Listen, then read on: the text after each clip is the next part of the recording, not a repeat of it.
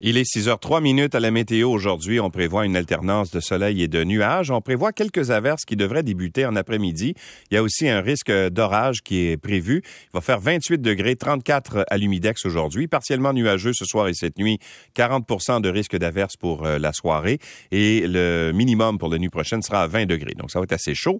Euh, là, et si on regarde à plus long terme, vendredi, samedi, dimanche ainsi que lundi, on ne parle que de soleil avec euh, des maximums qui vont osciller entre 28 demain, euh, vendredi.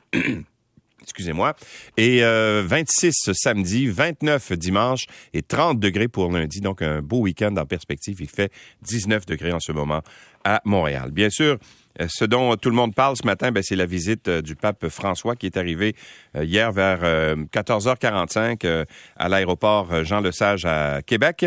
Et donc, la visite a commencé par euh, un pèlerinage, j'allais dire un pèlerinage, mais un déplacement, appelons ça comme ça, euh, entre l'aéroport pour se rendre euh, jusqu'à l'archevêché de, de, Québec. Par la suite, on a vu le Saint-Père monter à bord de la Pape Mobile pour se rendre, pas la Pape Mobile, ça a d'abord été la Fiat, la petite voiture Fiat 500 blanche, là, qui est toute cute, une belle petite voiture, euh, qui était escortée, bien sûr, par euh, des policiers de la, GRC, de la Sûreté du Québec, euh, la Ville de Québec également, vers la citadelle, où attendait la gouverneure générale Mary Simon et également Justin Trudeau, mais aussi toute une délégation. Quand il est descendu de l'avion, le pape François a été reçu par des, des représentants, n'est-ce pas, des, des Premières Nations, comme il se doit. il y avait, entre autres, le chef de la Nation Iran Wendat, euh, Rémi Vincent, euh, suivi du premier ministre François Legault, euh, la mairesse suppléante de Québec, Catherine Vallière-Roland, qui était là aussi en remplacement du maire de Québec qui lui est atteint de la de la Covid-19 Bruno Marchand. Donc le pape s'est rendu sur un trajet bon qui était bordé de gens qui l'ont salué à son passage autant sur la route de l'aéroport que sur le chemin qui le menait à l'archevêché. Euh, par la suite, le pape François est passé sur la Grande Allée. Euh, le chef du Vatican a été accueilli à la citadelle par Justin Trudeau et Mary Simon.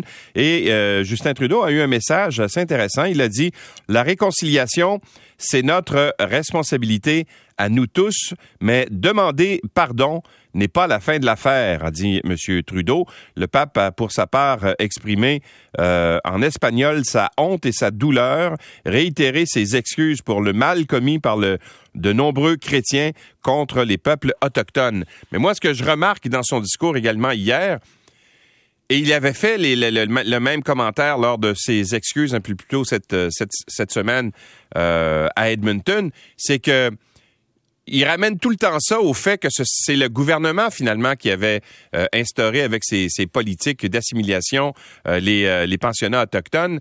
et donc, lui, c'est comme s'il se déchargeait un peu de cette responsabilité-là. Il l'a refait hier. Et le discours, justement, du pape François qui était un peu décousu, ma foi, hier, quand il parlait de la feuille d'érable. On savait pas trop pourquoi il abordait cette question-là. Ben, ça n'a pas été très apprécié par la communauté euh, autochtone. Euh, de nombreuses critiques ont été entendues hier. Le président, notamment de la Commission de vérité et réconciliation, Murray, Murray Sinclair, a dénoncé, lui, dans un communiqué, une omission béante dans les excuses papales de lundi. C'est ce qu'on peut lire dans le journal La Presse ce matin. La déclaration du Saint-Père a laissé une omission dans la reconnaissance du rôle de l'Église dans le système des pensionnats autochtones en identifiant seulement des membres de l'Église. Il est important de reconnaître que l'Église n'était pas seulement un agent de l'État ou un participant des euh, politiques gouvernementales, mais a été l'une des principales instigatrices des chapitres les plus sombres de l'histoire de ce pays. C'est ce qu'a dit M. Sinclair.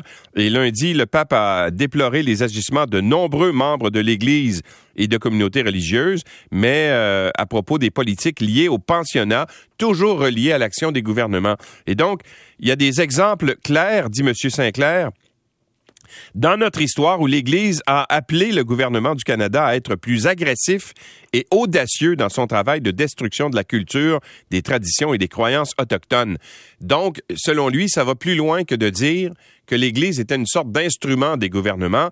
L'Église a aussi appelé le gouvernement à être plus euh, sévère. Donc, il s'agissait d'un effort institutionnel de couper les enfants de leur famille et de leur culture au nom de la suprématie chrétienne, ajoute M. Sinclair. Donc, lui est très, très critique à l'égard de ces excuses présentées par le pape François. Et il s'en prend aussi, M. Sinclair, à ce qu'il appelle la doctrine de la découverte. C'est un ensemble de documents juridiques qui datent de la Renaissance, des bulles papales qui ont attribué aux diverses puissances européennes le droit de prendre possession des terres des Autochtones et de convertir ces derniers au christianisme. Évidemment, on sait que euh, chez nous, euh, les, euh, les, colons étaient d'abord français et ensuite anglais chez nous. Alors, ça fait référence, bien sûr, à ça. D'ailleurs, euh, François Legault euh, va rencontrer, on sait qu'hier, il y avait Yann Lafrenière, le ministre responsable des Affaires autochtones, à qui on va parler un peu plus tard dans cette émission, qui a rencontré le, premier ministre, le, premier ministre du, Vatican, si on veut, le représentant politique, si on peut dire, du pape François, qui, euh, qui était euh, de passage, bien sûr, qui accompagne le pape François. Donc, euh, on parlera d'ailleurs un petit peu plus tard à M. Lafrenière. Mais ce qu'on apprend, c'est que François Legault devrait rencontrer le pape demain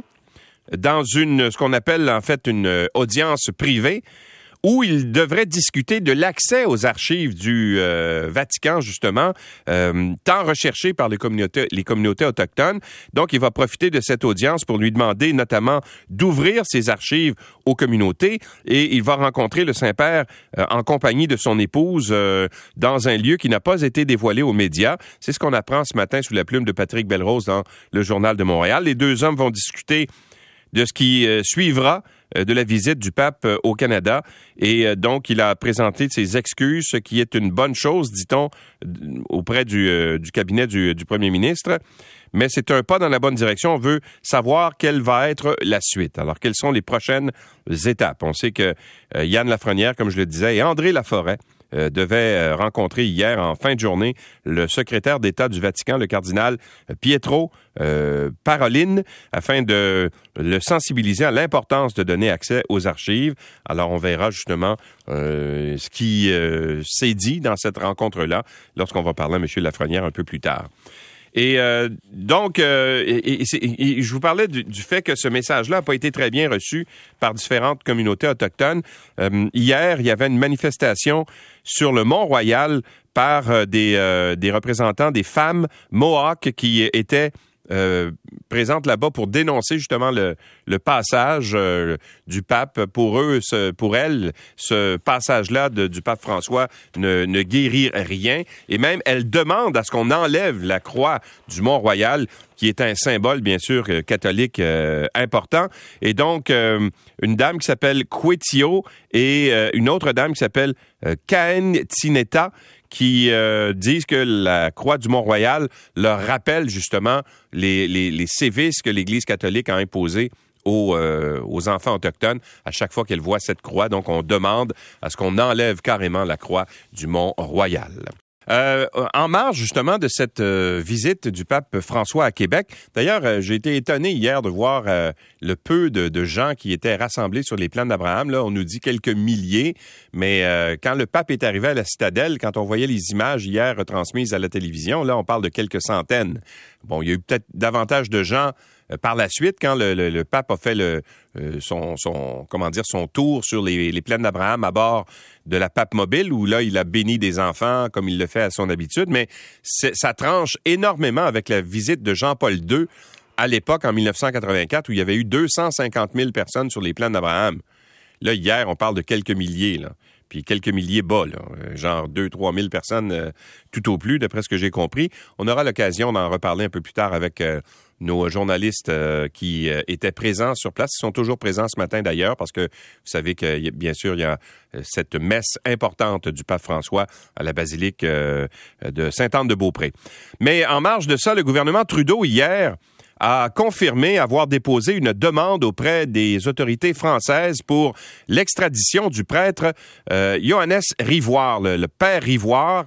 Euh, pour, pour qu'il puisse faire face aux accusations d'agression sexuelle qui seraient survenues alors qu'il œuvrait dans le nord du Canada, au Nunavut. Euh, ça fait longtemps, là, le père Ivoire est vieux maintenant, mais euh, on voudrait qu'il réponde devant la justice de ses actions. La demande a été faite par le service des poursuites pénales du Canada par l'entremise des fonctionnaires du ministère de la Justice.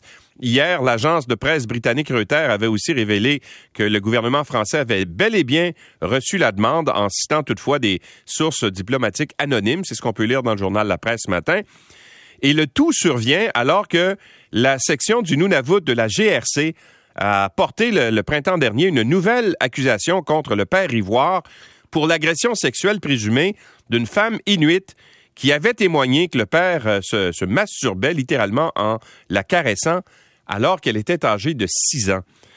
Et euh, entre 1998 et 2017, le père Ivoire a été sous le coup d'un mandat d'arrêt lancé par la GRC.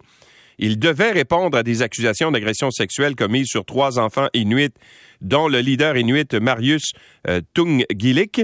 Et c'était à la fin des années 60. Malheureusement, euh, Monsieur euh, Tungilik, lui, est, mort. Euh, il a été retrouvé mort dans son lit. Il se serait intoxiqué à l'alcool de façon tellement importante. C'est une, on parle peut-être même d'un suicide à l'alcool jusqu'à un certain point, mais c'est dire à quel point il avait été marqué par les, euh, les gestes euh, du père euh, Rivoire. bref, depuis 2013, le père Rivoire est assigné à sa résidence de sa congrégation dans la région de Lyon, en France, dans un établissement d'hébergement de longue durée. Et le quotidien Le Monde, d'ailleurs, avait noté en mars 2022 qu'il se terre dans sa chambre et ne la quitte que pour les repas. bon, il y a 91 ans, là, mais devrait pas y avoir quand même de prescription euh, lorsqu'on commet des gestes euh, aussi euh, graves que les agressions sexuelles. Bon, parlons un peu de ce qui s'est passé devant la Commission du patrimoine hier à Ottawa. Bien sûr, c'était l'audition des représentants de Hockey Canada, très attendue d'ailleurs. Et ce qu'on a appris, c'est que depuis 1989, il y a 7,6 millions de dollars qui ont été puisés dans le fameux Fonds national d'équité d'Hockey Canada pour dédommager neuf victimes d'agressions sexuelles euh, sans que l'affaire euh, se règle devant les tribunaux. Autrement dit, on a donné des sommes d'argent à des gens qui avaient été agressés euh, sexuellement pour taire l'affaire, que ça ne se rende pas devant les tribunaux. Et ce chiffre a été confirmé par euh, le directeur financier d'Hockey Canada hier, euh, Brian Caro. Et euh, ce qu'on a aussi appris, c'est qu'il y avait d'autres sommes d'argent qui provenaient des, compagnies d'assurance. et donc, si on fait le, le, total de tout ce qui a été donné là, depuis 1989, c'est près de 13 millions de dollars pour 22 victimes. Des sommes qui n'incluent pas le règlement à l'amiable qu'a récemment conclu Hockey Canada avec une euh, jeune femme qui affirme s'être fait violer en juin 2018 par huit joueurs après euh, le gala de la Fondation, Fondation Hockey Canada à London, en Ontario. La victime a intenté des poursuites civiles de 3,5 millions. Il y a eu un règlement à l'amiable dont on ne connaît pas la mais euh, quand même, c'est des sommes qui s'ajoutent à celles qui euh, donc euh, ont été donnés par le biais de ce fameux fonds qui avait été dévoilé par des, des, journalistes la semaine dernière. C'est donc dire que depuis 33 ans, il y a 22 victimes qui se sont partagées près de 13 millions de dollars. Et malgré ça, hier, le président d'Hockey Canada a refusé de quitter ses fonctions. Il dit non, non, oui, c'est vrai qu'il y a un problème de gouvernance. On veut faire une, transformation, mais euh, il a décidé, Scott Smith, de rester en poste. Et euh, le pire là-dedans, c'est que le gouvernement peut absolument rien faire. Le gouvernement fédéral qui chapeaute Hockey Canada en lui donnant des, euh, sommes d'argent importantes, ne peut pas exiger le départ d'un membre du conseil d'administration. Ça doit venir du CA en tant que tel. Et pour l'instant, ben, Scott Smith refuse de le faire. Euh, il dit, nous n'avons pas eu de problème au hockey féminin, ni dans certains secteurs du hockey mineur, euh, mais dans d'autres secteurs et dans des niveaux supérieurs, il y en a eu. Et là, ben, lui, ce qu'il veut faire, c'est rester là parce qu'il dit que il est euh, la meilleure personne, selon lui, pour mener à bien la transformation d'Hockey Canada, la transformation de la gouvernance. Or, il commence à y avoir de la pression, notamment de la part des élus. On aura l'occasion d'en reparler un peu plus tard dans le tour de table tout à l'heure vers 7h20. Et euh, parlons égard, ben ça c'est intéressant quand même euh, ce qu'a dit euh, le, en fait un gériatre qui s'appelle le, docteur David Lucier. Lui, il a regardé les photos qui sont publiées par les, politiciens, souvent sur Twitter, pour dire regardez comment je suis, je suis la meilleure personne pour vous représenter. Puis souvent, ce qu'on fait, c'est qu'on va dans les CHSLD, dans les résidences pour personnes âgées, pour aller se faire un petit peu de capital politique. Et là, il a été étonné de voir que des candidats aux prochaines élections se présentent dans des RPA et dans des CHSLD, se font prendre en photo avec des personnes âgées sans porter de masque alors qu'il y a une pandémie qui sévit toujours euh, au Québec. La septième vague n'est pas finie. Alors, ce qu'il a dit, entre autres, euh, et c'est cité dans le Journal de Montréal, il dit J'ai vu plusieurs photos de députés et candidats aux élections euh, en visite dans les RPA depuis quelques semaines, souvent sans masque. J'en suis à chaque fois sidéré avec le nombre très élevé de personnes qu'ils rencontrent. Ils sont à risque très élevé d'être infectés. Alors, le docteur Lucier a ensuite invité les candidats à porter un masque euh, lorsqu'ils rencontrent des groupes de, personnes âgées. Et il y a même une série de photos où on voit d'abord la ministre euh, responsable des, aînés, des proches aidants, Marguerite Blais, qui, elle, euh, est dûment masquée. Elle se tient à une certaine distance des résidents d'une RPA. Alors ça, il y a un petit crochet vert à côté sur le compte Twitter du docteur Lucier. Il dit ça, c'est le comportement à adopter. Puis ensuite, il publie d'autres euh, photos de la députée caquiste de Marie-Victorin, Shirley Dorismont, qui euh, enlace, n'est-ce pas, une résidente de, de, d'un RPA et qui, je vous rappelle que Mme de Rismont est une ancienne est une infirmière en fait. Euh, elle devrait savoir justement les risques que ça entraîne. Et il y a également la députée libérale de Verdun, Isabelle Melançon, qui est toute souriante aux côtés d'une résidente dans une salle à manger. On la voit d'ailleurs, la photo, dans le journal de Montréal ce matin. Alors, on dit, ben, peut-être que ces gens-là devraient prendre conscience qu'il y a un risque de contaminer les personnes âgées. Et en réponse au message du docteur Lucier, Mme Melançon euh, fait son mea culpa. Il dit avoir eu cette réflexion et avoir pris la décision de mettre un masque dorénavant pour ses prochaines visites. Et elle dit merci pour ce rappel collectif. Alors peut-être que les résidents dans les... Euh, en fait, les, politiciens devraient aussi montrer l'exemple dans les différents rassemblements qu'ils vont faire au cours de cette euh, prochaine campagne électorale qui débute euh, le 29 août prochain. Et tiens, je vais terminer avec cet article qui est intéressant là sur les mutations du fameux variant Omicron. On sait que depuis euh, un certain temps, c'est 70% des personnes qui sont infectées à la COVID-19 au Québec. C'est par un sous-variant du sous-variant euh, Omicron, ce qu'on appelle le BA5, qui s'est rapidement imposé là, un peu partout au Québec. Et ce matin, dans le journal La Presse, on explique un peu pourquoi le BA5 euh, résiste euh, tellement euh, aux anticorps finalement. Et la différence principale de ce sous-variant-là, c'est qu'il a, il a fait une mutation. Vous savez, quand on regarde au microscope le virus, c'est comme une boule avec des petits pics dessus. C'est ce qu'on appelle des spicules. Or, la portion du, virus en question, qui est responsable de la COVID-19, et dans ce variant BA5, les spicules ont changé d'aspect c'est-à-dire qu'ils se sont modifiés et les euh, anticorps ne le reconnaissent pas. Euh, quand il le voit. C'est comme si, euh, par exemple, euh, vous voyez quelqu'un puis il s'est fait faire une, chirurgie faciale. Dites, mon Dieu, tu te ressembles pas. Alors, c'est un peu le phénomène qui survient, de sorte que les anticorps, bien souvent, sont moins efficaces pour combattre le BA5 parce qu'il a su s'adapter, justement, pour devenir plus résistant. Alors, j'imagine ça de façon très, très simple, qui est un phénomène scientifique beaucoup plus compliqué que ce que je viens de dire là. Mais pour vous donner l'image, ça correspond à peu près à ça.